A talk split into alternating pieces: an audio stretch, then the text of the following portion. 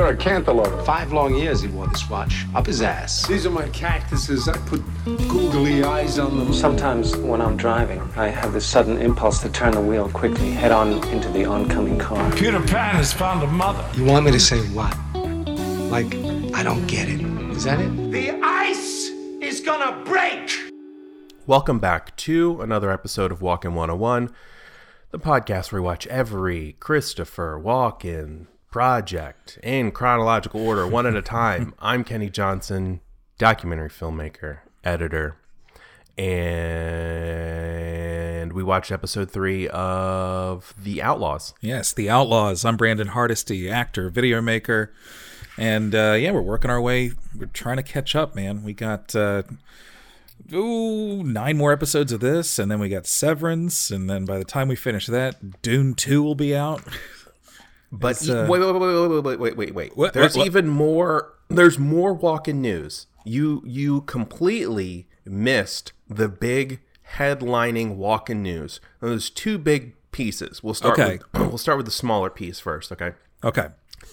Season two is going to come out of this, The Outlaws, in like the middle of August. Yep. Yeah, so it's, we have season two of The Outlaws coming. We haven't even finished season one. We haven't even gotten to Severance yet. And speaking of Severance, Walken has been nominated for an Emmy for yeah, Severance. For the first time ever, because he rarely did T V. I mean, I think the last time he ever did T V, it might it might have been like uh, Kojak or something. It was, it, yeah, probably. Or the, the Cleopatra uh, made-for-T V movie that we can't find, I want to say. Maybe that is more. I will say I've tried looking for that over and over again. It's a real obscure art house film that's only been shown periodically at festivals. I oh, sent okay. an Instagram message to the uh, director. um, he never got back to me. Right. But uh, yeah, I think the last time he did T V, it might have been there was a made-for-T V movie on H B O. Uh, it was like about the first lynching in American history, I believe. Oh, yeah. Yeah, yeah. And then yeah. there was the Caesar movie that he did. There's a T V movie about Caesar. Okay, yeah. So he he hasn't really done much T V at all. So this this is big. This is uh, groundbreaking, dare I say. This is this is massively Walken. This is Walken news you're not going to hear anywhere else. Yeah, man. And um I wonder if uh, just this this like recent foray into T V, I wonder if it was any part of like, you think his agent came up to him and said, Chrissy, Ronnie, baby, you got to get into T V. This is the golden age of streaming, honey. The golden age of stream. I guess. I mean, I mean, like, why all of a sudden? He must have at least seen the trend for himself. Do you think Walken watches uh, Netflix? Do you think? He... Um. Yeah. Yeah. I think he's aware of it. Does he watch it? Okay. So the the thing is, like, streaming isn't so much of like, let me go out and find a streaming job because I know it's so fucking hot right now. It's literally the only thing out there. So it's not like a matter of hey, he well... went out. He went out actively looking for it. It's just that is what they do now. They don't. They don't really make television shows anymore. Streaming is more or less a, a hybrid of television and cinema in a sense, you know, if you think about it, in a, in a lot of cases. Mm-hmm. So it's like this is just an eight-hour movie because it wasn't it originally intended to be a movie, right? Yes, yes, it was, and so it's uh, been stretched out. Yeah, that's a that's in a lot of the cases. I feel like a lot of these streaming shows were movies at one point, and then someone came along, but just make it streaming because that's a, a much easier sell. So, and there, I mean, that's the thing. We like we're oversaturated in content, and there's so many streaming things, and we've talked about it before in this podcast before. It's the, the streaming wars. Like we're we're we're in the we're in the tail end of it almost because Netflix may be come may come crashing down very soon. Uh, and who knows what's what things are going to look like after that. So yeah, but yeah, it's it's just you know we're um, I, streaming is is it's it's it's uh it's here, man. We just we can't stop getting enough of that gray gooey content. We need something to watch to take our minds off of our shitty fucking existence. So yep, yep. Welcome to The Outlaws, episode three, season one, but we're going to be getting season two very soon, and uh, yeah, we're going to have to watch that after we watch uh, Severance. yeah, we're gonna break it up a little bit because if we're, yeah, we're going sake. chronological, yeah, um, yeah. But this episode, fair warning, two scenes of Walken, almost non-existent in this episode. Yeah, yeah. This was uh, th- this episode was shot over a period of time where Walken had uh, a lot of time to kill in the U K. Probably mm-hmm. took a, took a stroll down uh, down Abbey Road. Yeah, yeah. Uh, I mean, he didn't do anything. I, I think I, I had a feeling the one scene he was in, he looked really tired. So, well, I, I think, I think they're like, we can't, we can't have like. There's there's even a scene where they, they have the whole cast and they're doing their. their uh you know community service or cleaning and stuff. He wasn't even there. He wasn't even in the background. I think they're like, yeah, that's getting, true he's getting old, we can't we, we can't have him out here a lot. He he looked really old in the one scene that he was in, didn't he? Yeah, I mean, it, it's hard to tell because he's looked old, you know, for a good while. He just has a kind of tired right uh face that's seen some shit. Um, he just looked really tired and old in these scenes, and it just was like, oh, I feel kind of guilty. We're making him come out here and act, you know. Well, next year he's going to be eighty years old. eighty. My God, man, that's old. I feel like, uh, I feel like, I feel, I feel like eighty's old. Well, well, here's the thing: like a lot of actors, like Walken, for example, he's been around for you know acting in the mainstream for. What, forty years now, right? Something like that. You know, he was in the golden age, you know, in the seventies. Mm-hmm. And a lot of those actors aren't acting as much. Like Jack Nicholson is more or less retired from acting. He retired from acting a couple years ago, right? Yeah, yeah, actually a while ago. Um, uh, even Robert De Niro is, he's still kind of working, but it's kind of a sad type of working from what I've heard, where it's like he's just so desperate for money that like... They're like, oh, he's he's going to spend it all and he's going to have nothing left. He needs to do uh, War with Grandpa Part three, you know, like eight million dollars is not enough for him to live off of, guys. He needs more money. And it's yeah. like, well, you're just, you're insane. Uh, even Al Pacino, like, he's not even doing that much anymore. Like a lot of these people, these actors at this point kind of stop doing it. So seeing, you know, such a, a an iconic actor still going at the age of eighty, I feel like yeah. that's, a, that's a pretty rare feat. We haven't really seen that before. Yeah, I don't think so. I mean, you know, you got uh, who was uh, God? He was nominated. He was uh, I, uh, Laurence Olivier, or no, no, not not Laurence Olivier. Peter O'Toole. Peter O'Toole. Peter yeah. O'Toole. Yeah, yeah. He, you know, that's that's actually a great example. He's one of the few that did kind of keep going for a while, and he was finally nominated. It was for that movie that we uh, we we even made a um uh, No Small Parts on, the one actress. Uh, she was Doctor Who. Yes. Oh uh, God, I forget her name. Um, Jodie Jodie Jodie Jodie something. Yeah. Um, Jodie Whittaker. Jodie Jod- Whittaker. Jodie Whittaker. She was in a movie with Peter O'Toole, and I believe he was nominated for an Oscar for that. Right. Yes. That was one of his first nominations, and that's like, you know, Lawrence of Arabia, you know, yeah yeah, yeah legendary yeah. legendary actor. Um well, you got a bunch of other old actors that aren't, you know, th- they've never broken through that blue collar actor, working actor status, you know. Yeah. That's still, you know, like Ernest Borgnine sure went for years. I remember um Uh, so, uh, an actor friend of mine told me that uh, he worked with er- Ernest Borgnine on something, mm-hmm. and somebody came to set to verify that everybody had their SAG card. They uh-huh. went up to Ernest Borgnine, and his number was like in the just like the two digits. He was oh like one of the God, that's amazing.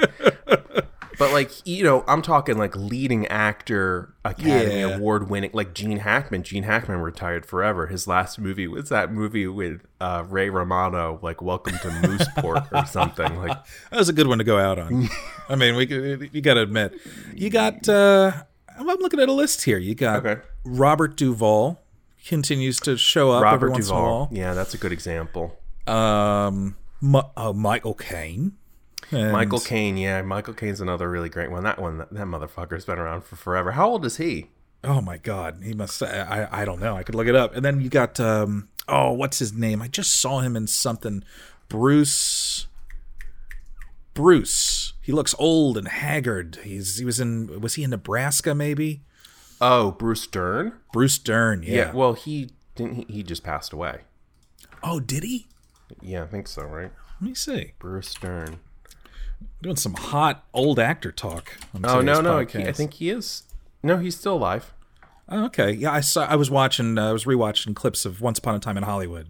Yeah, I was Br- watching him. Bruce Dern is great, but I'm I, like, is he's not like a household name like Christopher Walken. Yeah. I'm talking yeah. like big time. Michael Caine and and uh, Robert Duvall, those are those are two, two kind of good examples, you know, actors that are still going. Yeah, Ro- Michael Caine, by the way, eighty-nine years old. Damn. When, you want to know the top question is for people who ask when they're searching for Michael Caine? Is Michael Caine a billionaire? Okay. Wow, his net worth allegedly is at eighty million, but who knows how what how this is calculated. I don't know if it's that high, but you know. Yeah, if you're looking on those websites, I remember we looked up my net worth and it was like two million dollars. Right. um Yeah, that's that's actually really that's a good one. Uh, so, yeah, Chris Christopher Walken, he's still going, still going. Nominated for an Emmy, possibly nominated. What if he gets nominated for an Oscar for Dune Part Two? Wouldn't that be fucking wild? That would be weird, especially because Dune doesn't seem like you know it's that the Academy doesn't seem to uh, look at sci-fi movies the same way as. Like, oh no, no, Dune Dune One was nominated for a shit ton of things. It was nominated oh. for Best Picture. Oh, really? Okay. Yeah. I guess in my head, like in the past, they don't really. Yeah. It's like horror movies and sci-fi movies. Yeah, that is that is very true. They don't. But no, this was nominated for a lot of things, a lot of more technical things. Um, I know it was nominated for cinematography. Here we go, including Best Picture, Best Adapted Screenplay, uh, most awards. It won six: Best Sound, Original Score, Editing, Production Design, Visual Effects, and Cinematography. No, Dune was was it was a big, big nom like a big, huge hit in regards to that. So mm-hmm. cool. I mean, Star Wars nominated the first one. That was nominated for Best Picture. Yeah, yeah, that's true. So yeah, they do they win? No, but would I, you know? Walken could he could kind of break through for that acting thing for Dune. That would be. That'd be crazy. Like Stellan Skarsgård, you know, he played uh, what's his name, the the floating fat man. You know, uh, why was he, he could have been nominated? He was good. Yeah, yeah, he was fantastic. I mean, he's always good. Stellan, Stellan Skarsgård, strap it up. Time to stop having fucking Skarsgårds. He uh, he's got like five hundred kids. He's always he's always down for showing his penis in films. We we're, we're joking about that. Like, yeah. It was like he's up there with Harvey Keitel. If you go to, um, oh, what is it? There's it, m- m- male nudity dot com. Male nudity. In movies. No, there's a website. I forget what it is, but it logs very cr- in a creepy way the yeah. exact time codes and how much nudity women show. So oh, then like Mister Skin, like that gross ass yeah, website. Yeah, yeah, that's it. So um, there's a male equivalent, and oh, uh, okay. I, I believe Harvey Keitel is in the lead for showing his dick in movies. He's all about it. Uh, it's right. always the people that you want. You, it's always the people that you don't really want to see their dick, but you end up seeing it a lot. Ain't Walk, that how it goes? Walken, Walken has not showed his penis yet in any films that we've seen. No, have we? You know what? Let's go to, I believe the website is mister man dot com. And I'm going to see exactly how much nudity Christopher Walken has shown. He's definitely been shirtless a bunch. We've seen that. Oh, certainly. Thank God. Um... Uh, free s- enter an email, verify your account, and start. Uh, let's not do all that. Let's not go down this creepy path. We don't need to do that. All right. Okay. Well, then I'm going to make a note here for next time. I'm going to look up Christopher Walken's Mister Man profile. Okay. And we can see where he ranks on the male nudity scale. Great. All right. I'm excited. Uh, all right. So before we get too much further into just talking about this episode where he didn't do anything, uh, We should we should shout out the Ronnies. Yeah, let's shout out the Ronnies. Andre M. Burke, thank you so much for sticking with us. Derek G. Brew, thank you, sir. Richard Aldridge, killing it. Taylor Costello, thank you. Alex Mulberg, He's the only Berg we have left right now. Oh, so I have to make fun of his name. Alex Moberg, go get it. Oh, my glasses. Jacob Frieda. Thank you, Jacob. When I think when I see the last name Frieda, Frieda. there's a uh, device that I use to uh, to vacuum snot out of my infant's nose. Mm-hmm. It's called a, a Frieda. And uh, I take one part of a, a tube and I put it in my mouth and I shove the other end into his nose. And I like, you, you don't think of the artist Frieda? No. no. no. That's not the first one that comes to your mind. No. Legendary. Legendary uh, artist. No. No, no. no. I, I just think of it is satisfying when I get a real big hunk of like mucus and boogers out of his nose, and I'm like, oh, I bet you feel better, don't you? And he's like, ah. Not the Mexican painter, the booger sniffer. That's what we think of. Yeah, yep, exactly. Uh, lerp, lerping it up at us, Lord Spittleberg, which is Nicholas Markmos Noddle. Lord Spittleberg. Spittleberg. That'd be good. A lord who uh, he's just he, he's very he talks like uh, uh, Daffy Duck when he speaks and spits in everybody's face. No, but nobody would nobody's gonna say anything to him, right? Uh, Tom Byrne and Doug Heavener, Burnin' and Heavin' on Apple Plus T V. Is it Apple T V Plus? Apple App- T V Plus would not have a show like that on there. That's much more of an Amazon show. Yeah, yeah, Amazon. Yes. Or no, definitely Netflix. Netflix is just, we'll take whatever. Yeah, Netflix is... Uh, Until we go broke. Is, is wild like that. And uh, did I say Nathan Sharp? I believe I did. Well, say it again. In any case, say it again, Nathan Sharp. Thank you. And those are our patrons. Those are our Ronnies, our loyal Ronnies. If anybody else would like to help support this podcast, please go to patreon.com slash walkin one oh one. Thank you. Even though we barely do the episodes as much. There was a time we were really consistent, you know? Yeah, we were. And, um, well, uh, once we... Once the pandemic happened. Once the pandemic happened, and once we, you know, we kind of perfected this doing it over Skype, you would think we would have started doing it a lot more. No. But no. Somehow it was easier to go up to your house and record there for some mm-hmm. reason. Wasn't that weird?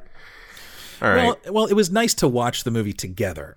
I mean, that was good. Experience the pain or the joy together. Yes. In the same room. And now it's like, yeah, you know, you probably watched it last night. I watched it this morning. And yeah. I sit there sad. I'm thinking, I wonder what Kenny would have said right there. Well, I mean, for the most part, I will say The Outlaws has... It's good enough where it entertains me enough. Mm-hmm. And it moves quick enough because there's so many characters, right? So we're moving to scene to scene to scene to scene where it doesn't drag. It just, it you know, some of them, some of the scenes are ridiculous and some of the jokes do not land whatsoever. But mm. every once in a while, one does work enough where I'm like, this is entertaining enough. Yeah, yeah. Would I watch this in my free time? Because I have a collection of shows that I, mm-hmm. I am watching and that I always continue to watch. Right now, the shows I'm watching, uh, Blackbird, that is on Apple T V Plus. That's a very good show, by the way. All I right. told you about. I remember I told you about that because we were we were looking at potential No Small Parts episodes, and the two the two leads in it are very very very good. Um, mm-hmm. uh, yeah. The, the Bear. Have you heard about this show? Uh, yes, I've heard about it. I've, I've been waiting because I think Shayna might want to watch it with me, but I've heard it's excellent. Just if yeah, you, you work in the food industry, it's going to bring back P T S D. Yeah, it's very, I, I've never worked in the food industry, but it, it seemed very authentic and very, very, very good. Um, I, I have just, uh, uh, sorry to interrupt you. I just have a quick recommendation for you. If you like, um, what was it called again? Sorry, it was called The Bear. Yeah. There's, um, there's a great... legitimate one-take drama mm-hmm. starring Stephen Graham. We did a video on him. He's a British actor. Yeah. Uh, called Boiling Point, which is kind of a similar, there's a lot of stress going on on a big day in, in a restaurant, and he's the head chef.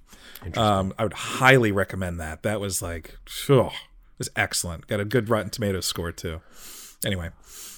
Uh, I started watching Dope Sick. Have you have you heard about this show? About the whole OxyContin like start and the horrendous things that happened as a result of it. I I, I think we might have talked about this because I watched a, a great documentary called The Pharmacist, which was about uh, a pharmacist that was it sort of found himself in the center of it, in the town that he was in where it started. And uh, yeah, it's uh, it, it, well, a lot of because I started watching it because a lot of people were nominated uh, for Emmys from it, because it, it's a I guess it's classified as a miniseries, but like everybody's in it, like Michael Keaton, mm-hmm. uh, Rosaria Dawson, um, and then a bunch of other really good, good kind of smaller bit kind of character actors, and. Mm-hmm. Uh, But it's just, it's a very interesting show because it shows the whole dynamic of it, and it goes kind of back and forth in time. So you see, like, you know, late in the mid two thousands when they're taking Purdue Pharma, who manufactured OxyContin, they're taking them to court and they're building a case. Then we're going back in time and seeing how it got started. So you're seeing the sales reps go to Michael Keaton, for example. He's a doctor in a small town and pushing OxyContin. Yeah, and we're seeing, yeah. We're seeing, you know, okay, one of the doctors prescribing it to this patient, and we kind of see that patient's story and all the crazy fallout that happens. So it's it's really good. It's like a multi-cast ensemble piece and really good stuff. So th- th- like those are the three kind of shows, and The Rehearsal and Westworld. have you yeah. watched have you watched uh, Westworld yet, season four? Not yet. That's another one that Shayna and I we've you know that we're waiting to watch it together, but um, uh, I, I, it's it's something. I will say it's it's it's it's so different, but at the same time they're kind of paying homage to a little bit of the first season. Okay. But they do, once again, a lot of time travel stuff, a lot of the this and that, and and what's reality, what isn't reality, who's a host, who's not a host. It's a, it's a lot of that. And okay. it, it gets to the point where it's like, some of it's really good, some of it comes off really cheesy, but I don't mm. know if that's by design. So I don't know. It's, it's, it's whatever. And then you have The Rehearsal, which is just a phenomenal show. The Rehearsal, man. Yeah, I'm, I'm watching that, and I'm also watching Better Call Saul because it's the final season. Mm-hmm. Um, very excited to see how they, you know, they basically bringing it up to the to the events that occur in Breaking Bad. I know you're not familiar with it, but it's it's yeah. fine. It's it's a prequel series, so you got to understand. And um, yeah, The Rehearsal, and I'll say late at night. Uh, when I have, when it's my turn with Ezra, mm-hmm. I'll watch a movie in chunks. Like I'll wake up maybe twice uh, in the middle of the night, and I'll start a movie before the night begins, and then I'll get up and feed him, watch a little bit more, watch a little bit more. That's and wild. Uh, there's some uh, there's some good ones. Hold on, real quick. I just want to see if I can recommend at least one to the people here mm. that uh, that it, that people may not be aware of. Uh, let's see. There was a great. Uh, I I went through like a big horror binge. I was trying to find like good horror movies. There's a great, I believe it's Swedish horror mm-hmm. movie called Hatching mm-hmm. that I highly recommend to any any uh, horror enthusiasts out there, especially ones that had you know horror movies. I guess you'd call them high concept, where they have just a just great symbolism. They're really about something, mm-hmm. you know, like. Oh, The Babadook was about grief, you know, or mm-hmm. something, or one of Ari Aster's horror movies like Midsommar, you know. Um, highly recommend that. But a little girl that finds an egg, and she nurses it back to health in her bedroom.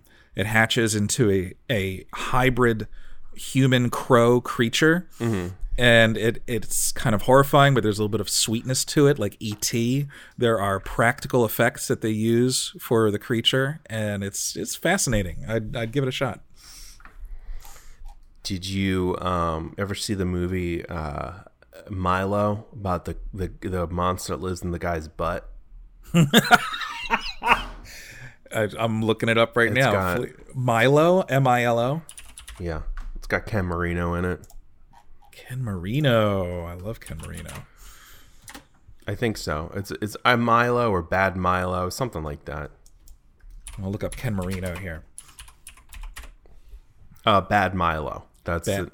Yeah, that's the name of it. It's Bad got, Milo. He's got he's got a monster lives in his butt and it comes out and gobbles up people when he's stressed. all right, all right. It does not I'm look good. I, I will. I do. I do.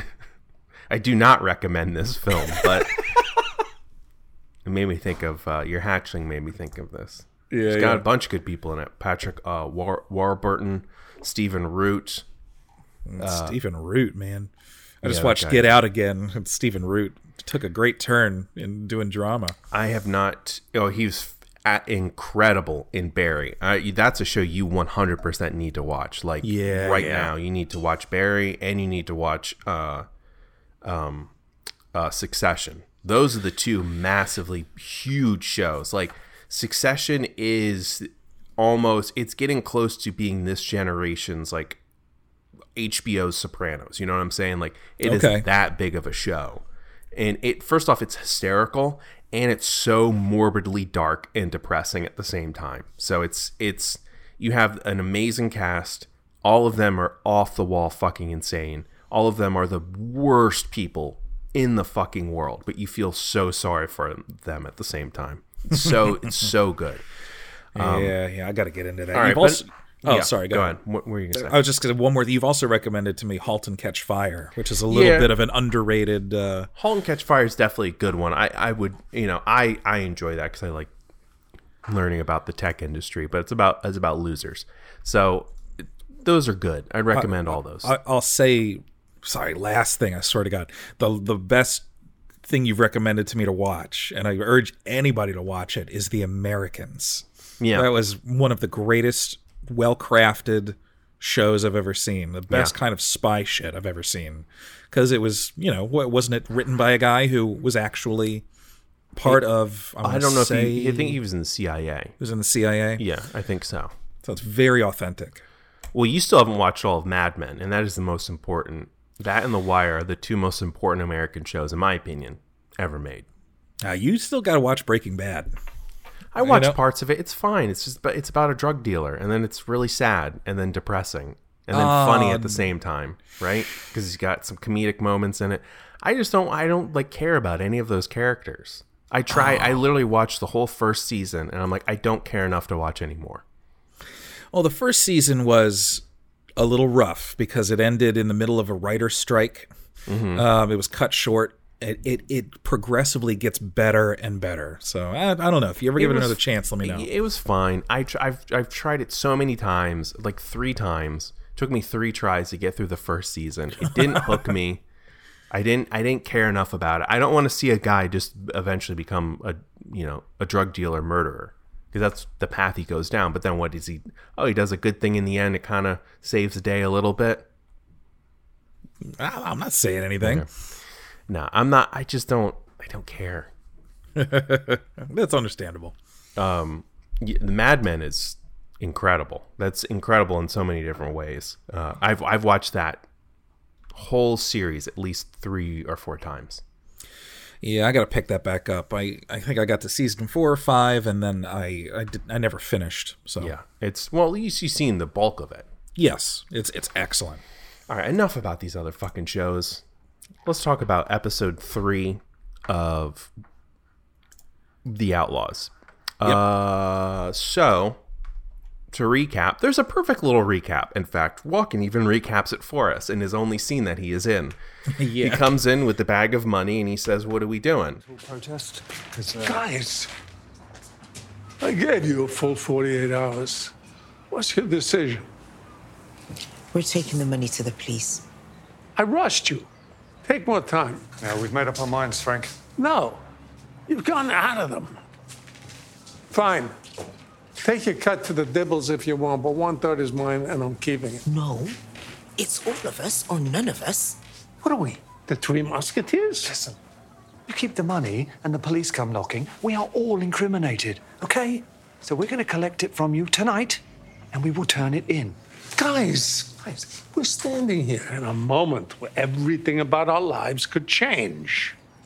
Let's just feel that for a moment, huh? Group hug. You touch me, and I will beat you to death with this shovel and then bury you with it. Group hug. And it's so Myrna and, uh, what's his name? Proud Boy. John. John. yeah, John. Uh, they don't want to keep the money, essentially. They want to return it to the authorities and Walken is still encouraging them, well, we should we should wait, you know, think about your, your business, and Myrna, you could do stuff with it with your, you know, your social activism. And uh, it kind of ends as though it's like, well, I think just they're going to turn in the money. But then as the episode goes on, we find out that John, what did he do? Oh, yeah, he he... Someone broke into his house, right? Yeah, yeah. Broke into his house, and then it was a, like a black guy and a white guy. And the white guy was able to get away, but the black guy didn't. And John caught him, and he beat him up. And there was like a, he had him on the ground. He's just pummeling him, like punching him, punching him. And there's just that slight little moment in his eyes, that little gleam in his eyes, where we saw that Tom Hanks white rage just kind of come out and just be glad. He's like, I just...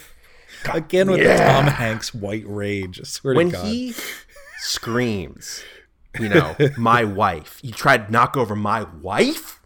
You know? I, I don't know where you get the white the rage The white thing. rage, just it just it just boils over. It's all that all that anger. That he's got to suppress all that anger all these years. Back the f*** off! Knock it over my wife! But in all seriousness, you just saw that little glimmer in John's, John's eyes for a split second. Mm-hmm. He was kind of glad it was a black guy that he was punching. We'll just say that. And maybe at the same time, a little scared that it was a black guy. Because yeah. then he does. He gets slapped with uh, aggravate racial right. aggravated assault.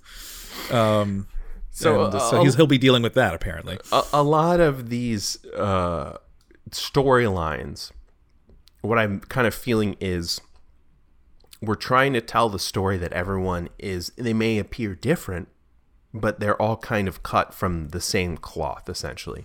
Because mm-hmm. we're getting a lot of sympathy and not sympathy in the choices these characters are making. So John, for example, the whole thing is, you know, his factory's in trouble. There's this bad deal with China where they could lose it and then lose the factory.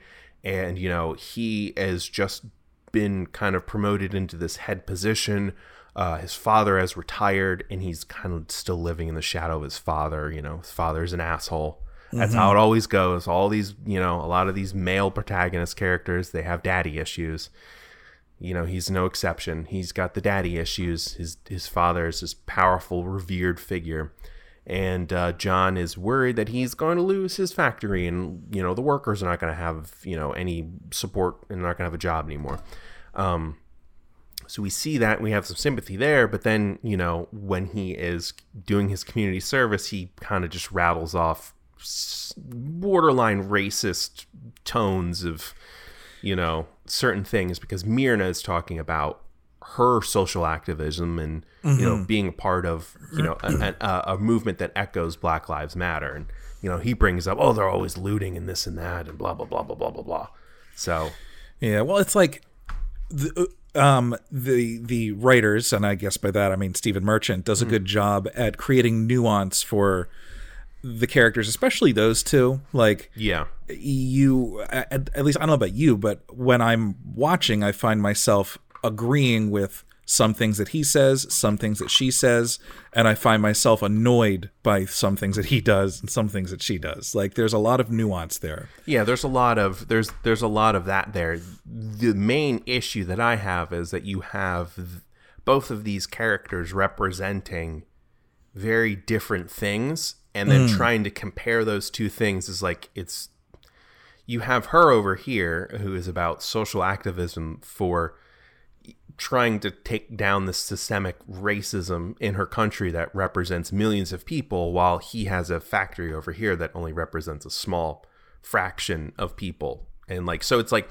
they're trying to mash these two things together. And I don't know if that's by design, because a lot of these, you know, white people, white problems, while valid, are not as heavy as some of these other issues that people of color deal with. So that was my, like, at times I'm like, you know, it's like, yeah, he, he says some things, but it also just sounds like, you know what it sounds like to me?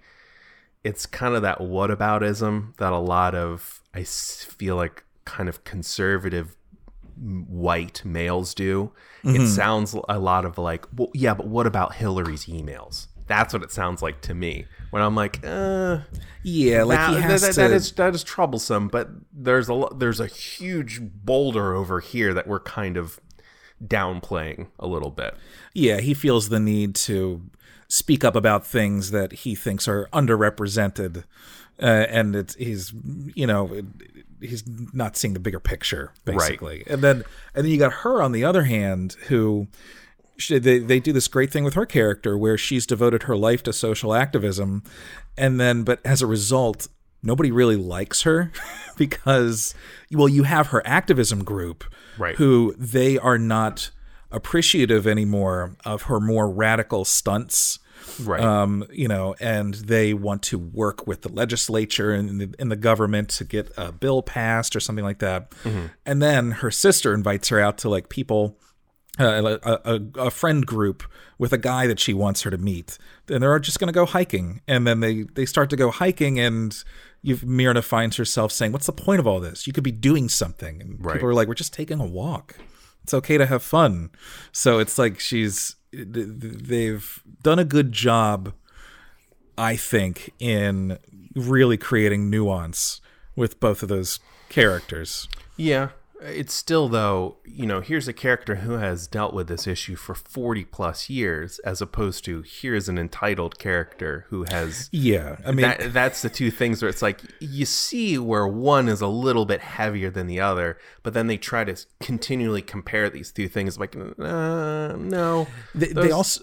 Oh, go ahead. Go ahead. Sorry. Yeah. But th- but then uh, once again, that's by design, where it's mm. like, you know, the, the, these are very realistic kind of issues that people deal with, uh so you know, let's try to reflect that in some way that w- w- with this show.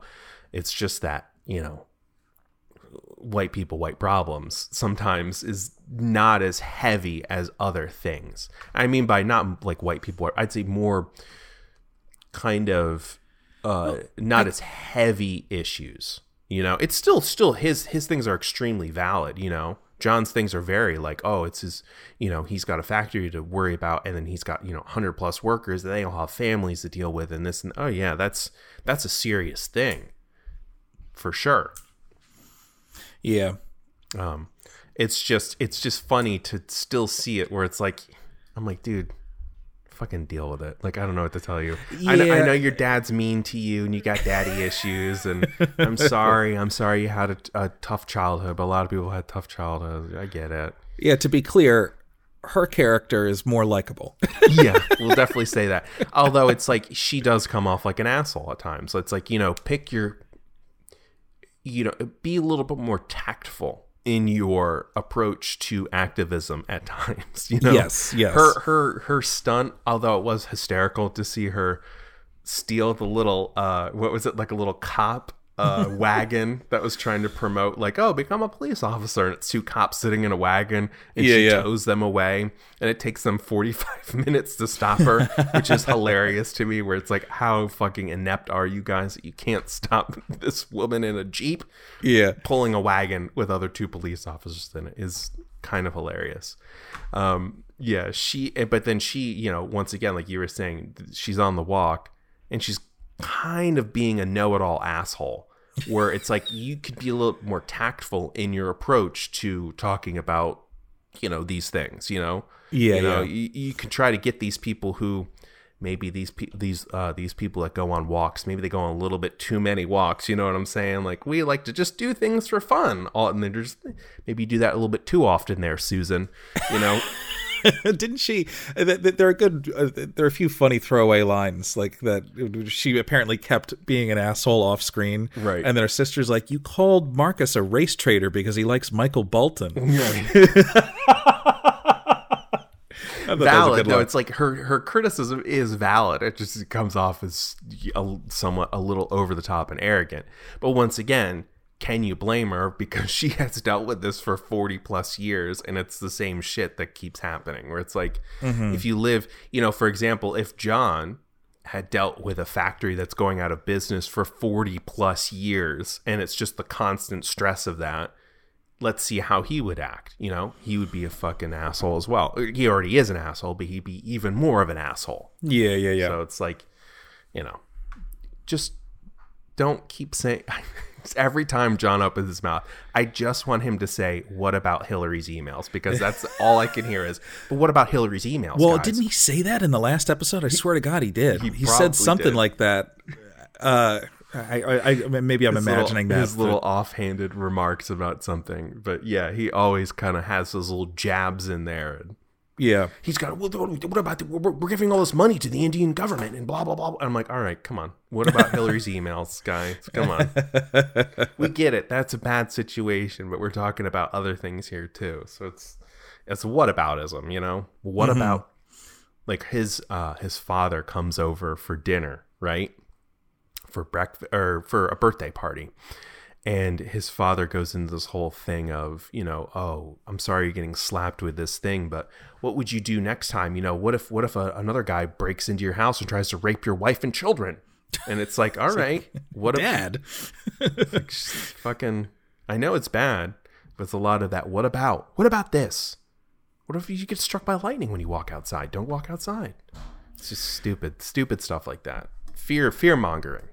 That's I will say I'm on John's side with uh, well, with beating up the burglar. I mean, apart from the little bit of he, he excessive he, beating, excessive beating, right? Um, I, I don't know how excessive it was. I forget, but uh, but no, if, if somebody broke into my house and I was able to, if I was a completely different person that could do this, mm-hmm. uh, I, I would I would beat them up and, and, and like try to subdue them, and I'd be very angry and would be full of rage because right. I have two kids. Right.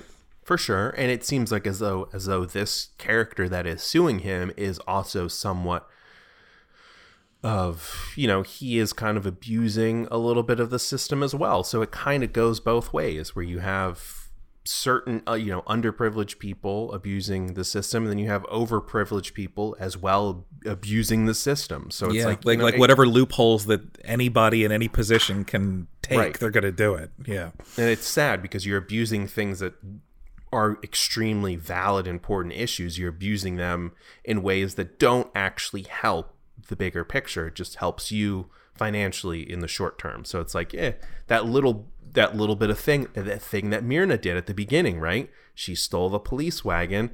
Although it, it, she thought she was doing a good thing. It really ended up hurting them in the end. And her, her, her, her criticism was valid. It was a bit excessive and a bit extreme, and it didn't really do anything, you know? Yeah, it just, it would put, uh, I imagine in this world and it, that the show's created and in the real world, yeah. a, a stunt like that would put back the movement. It would right. only like fire up conservatives even more, like, well, look at them, look what they're doing. Exactly. It's the same thing with any, you know, Black Lives uh, Matter type of movements that we had here, you know, with that small percentage that was breaking in and looting and et cetera. That yeah. was, that was blown up as opposed to this incredible, you know, these movements, these peaceful demonstrations, thousands of them, millions of people attended. Those didn't get highlighted as often as the the bad stuff over here. Mm-hmm. So it's like, yeah, it's always what happens. It's shitty. It's dumb. You yep. know, we should highlight the better things. Like Walken in this example of this episode that he wasn't in. There was other storylines that happened, by the way. Yeah. The, the Steve Merchant, uh, Lady Gabby thing. Yeah, I really, I really enjoyed that. I liked their uh, little relationship, their chemistry, where she is setting up a music festival yeah. and he's helping her. They have one day to file everything. So right. it's like time to put your nose to the grindstone. Right. And they have some really cute moments. Uh, and Steve Merchant, very funny in this episode. He's u- utilizing his merchantness to the absolute extreme. Greg Dillard, bucket list dreams. Travel on a private plane. Yes, please. Stay calm during turbulence. If possible. Join the Mile High Club. Brackets, find out if that's a real club. Is it? Are all of your dreams about planes? A lot of them are about planes. I will say, you know, originally we said at the beginning, we're like, oh, it's Stephen Merchant, you know, of mm-hmm. the two, the Ricky Gervais and the Stephen Merchant collaboration, because we're both big fans of uh, The Office and Extras, both brilliant shows. But you're like, oh, we're getting the, the, the not as good one to make this show. But you know what? I kind of want to take that back, because now I'm beginning to see better stuff in this show mm-hmm. as opposed to some of the other Ricky Gervais stuff. I haven't kept up with Ricky Gervais's stuff uh, since Extras, really. I haven't watched any of... Derek the, was Derek was okay. Derek, yeah. Uh, and then uh, then after Afterlife. Yeah, my wife is watching that, and she likes it. Uh, but now I'm beginning to hear not good things about Ricky Gervais, and it's kind of making me respect him a lot less. You like know? What? Like the whole he's he's going on a lot of these kind of Dave Chappelle transphobic kind of rants. He's been doing a couple of things like that, and people have been calling him out for it for a couple of years. And uh, I'm, yeah, he, apparently he does have a new special. And by special, I mean a thirty-nine minute rant, I guess. Uh, that's also what Dave Chappelle's doing. Like his, one of his new specials is like thirty-nine minutes, and it's just a glorified rant on dumb shit. And I'm like, mm, fuck off, loser. I, I actually watched that, and I thought it was brilliant. Right. I, I, I still really, uh, I'll defend Dave Chappelle. I still really like him. Yeah, I don't. I think he's an over-entitled prick. Uh, I lost all respect for him because he recently went to uh, this thing in his community, and I guess they're building lower-income houses that could come close to his property, mm-hmm. and he fucking threw a Karen fit and said, I'm not going to do this, blah, blah, blah, and like the only people that applauded him were kind of white entitled millionaires, women that were sitting there. And he came off like a fucking asshole. And it's like hmm. all the things on like that you've kind of preached about.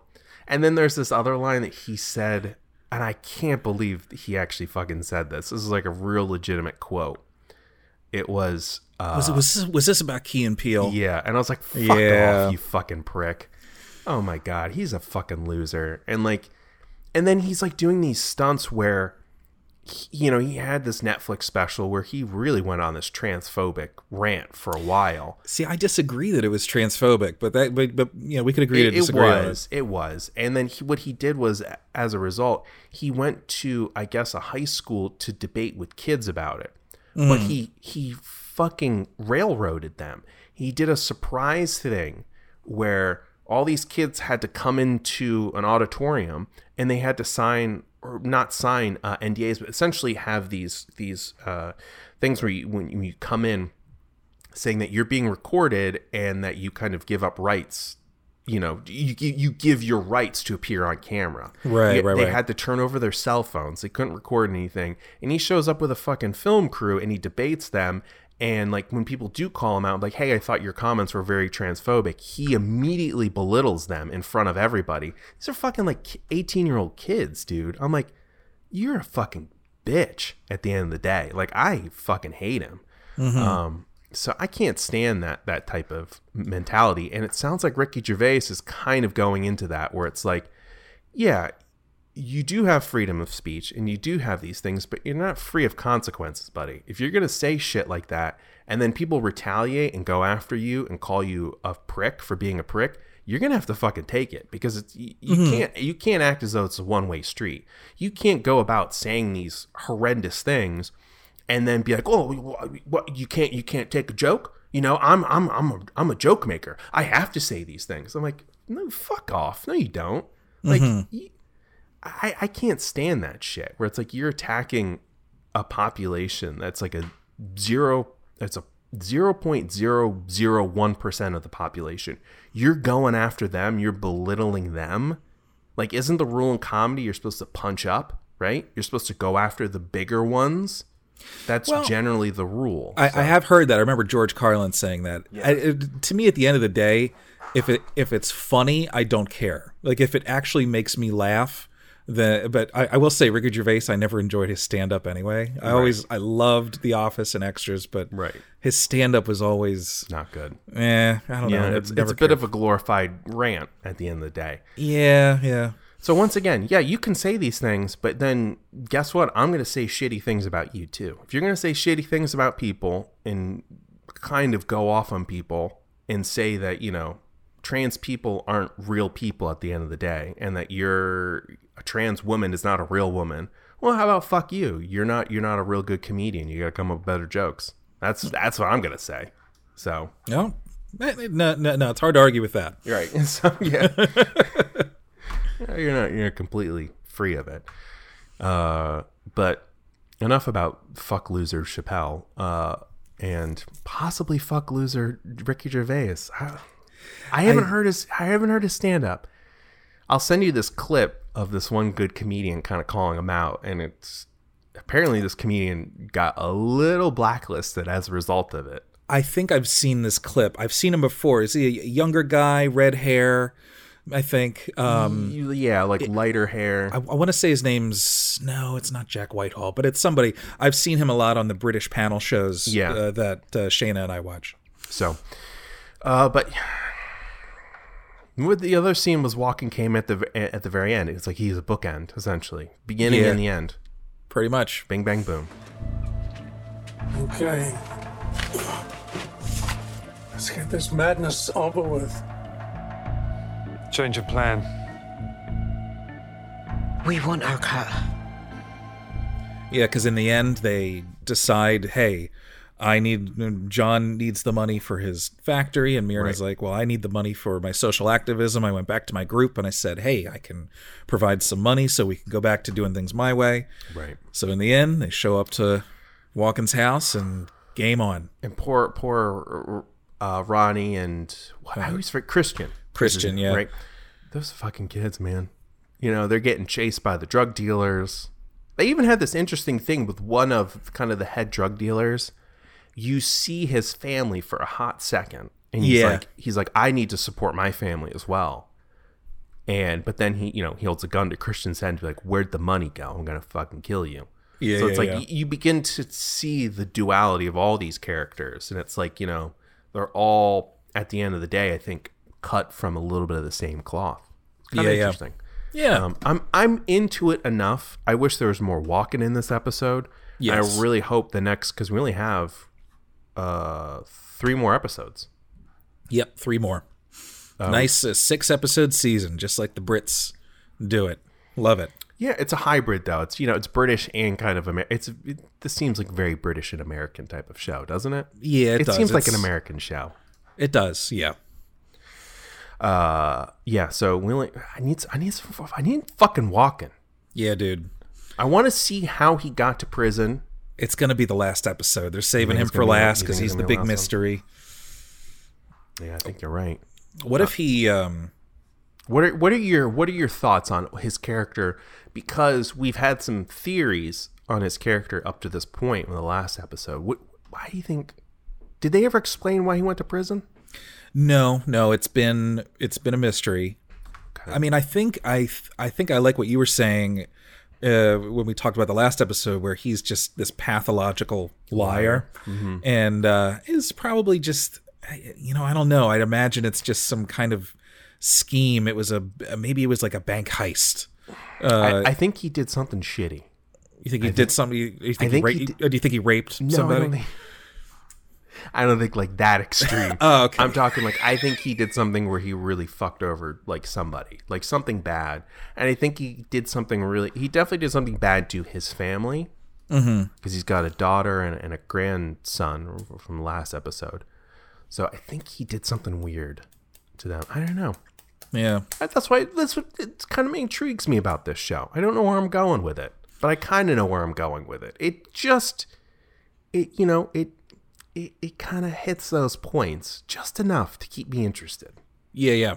Agreed. I think Stephen Merchant's doing a, a good job. And I uh, enjoyed uh, watching him try to buy drugs. That was a great scene. That was good. Very, you know, his comedic timing is just sharp as hell. Sorry to interrupt you. I'm sure you're absolutely snowed under. A friend of mine said uh, that she'd called ahead. I was supposed to pick up a prescription, which I'm beginning to realize is not for Gaviscon Extra.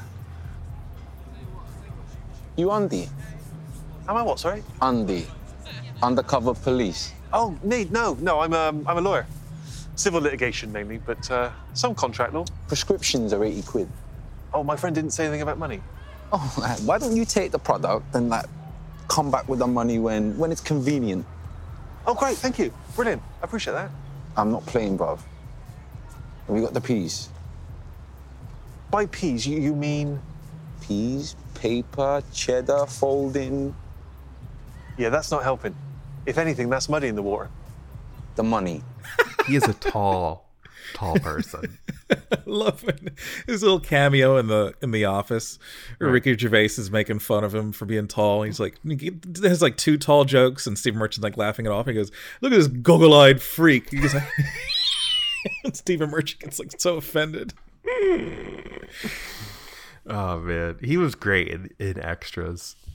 Yes, I loved he with his best scene in that show. You know, for those of you who haven't seen Extras, Ricky Gervais plays a struggling actor who, uh, every episode, there's kind of a warped version of an actor that he works with. Right. And Stephen Merchant is like his just inept agent. There's a great scene. I did it in acting class once where he walks in on him masturbating. Are you masturbating? Yeah, yeah. Just, you know, I was just alone and the moment took me. So I just, I went crazy. Um, but there's a great, so he's this completely inept agent, but then there's one point, I think in the David Bowie episode, where he's at a party with Ricky Gervais and he goes up with his little sidekick, I think like Barry or his, Barry from, from EastEnders. Uh, yeah, Barry yeah. from EastEnders. And he is talking to these two girls. They're trying to chat them up and take them home. And he like full on becomes an agent in that moment and is trying to negotiate with them. And it's like talking rapid fire. Right. And it's like, dude, if you could do this for Ricky Gervais, this right. character. And he's like, he's going so fast. He goes, okay, all right, here's another deal, right? You take a cab. We pay for it. And like he right. like, he, he does every possible combination. And he, then he walks away. All right, mate, we'll just cut our losses. It was like very funny. Yeah. All right. So next episode, episode four, a episode lifelong four. scoundrel reflects on his past mistakes. That sounds like a Christopher Walken thing. That does. They're not saving it for last. Okay. The, the police recruit surprisingly new deputy and a young woman makes a decision which could endanger the lives of all the outlaws. So it looks like we have a lifelong scoundrel reflects on his past mistakes. That's a Walken. Mm-hmm. A police recruit, uh, a surprising new deputy. The police recruit a surprising new deputy. I bet you that is uh, what's her name? The um, the the lady uh, who is monitoring their social. Oh yeah, yeah, yeah, yeah. Um, and then a young woman makes a decision which could endanger the lives of all of the outlaws. That sounds like it's a Ronnie thing. It sounds like Ronnie because Ron- yeah, they're they're dealing yeah because they're dealing with the cash that he stole. The drug dealers are chasing him. The right. police are after him. That her parents lied for her. Right. The, so. the, the police lied to cover it up and be like, "Whose van was this? It was mine." Uh, yeah. All right. So all right. We'll the see walls where it goes. Are fucking closing in on the outlaws. Mm-hmm. They're the fucking outlaws. Outlaws season two coming. Hold on. When is it coming? The Outlaws season two. I, I could have swore because we were just looking at a list of things for No Small Parts episode, and we pitched Walken fucking like three or four times in a row. It was embarrassing because we were like, he's being nominated for an Emmy. He was just cast in Dune Part Two. The right. Outlaws. Outlaws. It's your show. It's an Amazon Out- Outlaws show. season two, August fifth. It's. It, it, we're recording this on July twenty-sixth. August fifth is next Friday. So next Friday is going to be the new season of Outlaws. The so, Outlaws. And our people at I M D B told us that they're going to get back to us about a second video for August. They're going to get back to us on Thursday. You know who they're going to pick. Who are they going to pick? Who are the choices we sent them? Well, ooh, they already picked one, Sydney yeah. Sweeney, who was yeah. rightfully nominated for an Emmy for Euphoria for yeah. playing Cassie. I have not watched it. Uh, we did pitch Tom Hanks for Pinocchio. Amazing. I'm definitely we're definitely going to put the clip of him yelling at that black guy. My wife! Knock over my wife? You know, there's there's a piece of Walken news that involves the Outlaws we haven't talked about yet. Um, oh, what is that? And it kept on popping up in my little, I got Christopher Walken's name on Google search feed, whatever. I get emails about his name. And um, he painted over a real piece of Banksy street art during an episode oh. of Outlaws. That's amazing. That is, I, I, I don't hilarious. know the context of it or exactly what it was, but uh, that kept popping up. So that's, we'll look into it more. That's very funny. Um, who else did we choose? We, we uh, um, the lead uh, in She-Hulk, Tatiana Maslany, Maslany, Maslany, mm. She's very good. Um, I told you she was in that show called uh, Orphan Black, where she played a person with multiple personalities. Mm-hmm. And it's like a tour de force from what I've heard. She is just incredible in all these roles. Okay. So, um, yeah, she's in She-Hulk. Uh, uh, Bill Hader and Henry Winkler from Barry. Yeah, a lot of a lot of people from Barry, and a lot of people from uh, Succession. Matthew uh, McFadden, who yeah. plays uh, Tom, who is just, there's so many fucking good scenes with him. He's just this pathetic little character.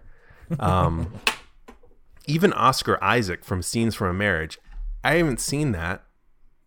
Uh, but I like Oscar Isaac a lot. Yeah. He's a great actor. Uh, Brett Goldstein, Ted Lasso. Uh, yeah, Henry Winkler, Bill Hader. I really want to do Bill Hader, too, because he got nominated both. Barry just cleaned up in the Emmy nominations. He was nominated for Barry and for his small scene in Curb Your Enthusiasm. Small scene? He well, was I in mean, the entire, entire episode. episode where he played three different characters. What were their names? They're all kind of sounded alike, and they're trying to pass off goulash. Yeah, there's like the he plays like a hotel manager. Uh, uh, uh, I mean, he's at the desk, the concierge, and he's like, "Oh, I recommend some good goulash." And then they go to the restaurant. It's like a guy that looks just like him, and the they goulash all, is horrible. They all have very odd, distinct, uh, kind of middle European, Western European accents that don't really sound like anything, but sound like everything. And yeah, it's yeah. just these over the top caricatures, and it's just. I remember watching it, and I was like, when I first saw him, because it was it wasn't Jeff and uh, Larry were trying to buy a vase from him. His yeah, first character at an antique store, and he's like this hunched over with this very obviously fake beard and this over the top accent, and I'm like. What are we doing here, guys? This doesn't seem like Curb Your Enthusiasm. Yeah, that's how I felt when I was watching it. Like, what the fuck is this? And but then it, it got funnier and funnier as it went on because his characters were so over the top, and it was by design. Where it was like, are and then Larry was convinced it was all the same person fucking with him. Yeah, yeah. Or they're all like, brothers. I it was like Igor, Gregor, and Timur. That's the name of the episode, by the way. Oh man, it was so good. Dude, he is fucking amazing in Barry. Like, incredible. Not only just comedic-wise, but, uh, like, acting-wise. Like, he plays this hitman who's a former uh, soldier, and he's got, like, extreme P T S D. And it's just fucking a tour de force. Like, I, I, I like that. If anything, you definitely got to watch that show. It's... Episodes are only thirty minutes. Uh, it's eight episodes a season. It's you will fly through it. It is so fucking good, so incredible. Yeah, yeah, yeah I gotta watch that, that. highly because there's a lot of funny. Like he goes to acting school in L A, mm-hmm. and so there's a lot of funny things I think you would appreciate definitely. Because I was like, oh, definitely. I was like, I was like, oh my god, Brandon would fucking love this because the, the the his acting classmates. Are all fucking out of control amazing. It's just it's so fucking good. And Henry Winkler is just... What a fucking treasure that man is. What yep. a fucking treasure. National treasure. All right, well, episode four coming up soon. Uh, hopefully more Walken'. Yep. Uh, as always. Thanks for walking. Thanks for walking with, with us. us.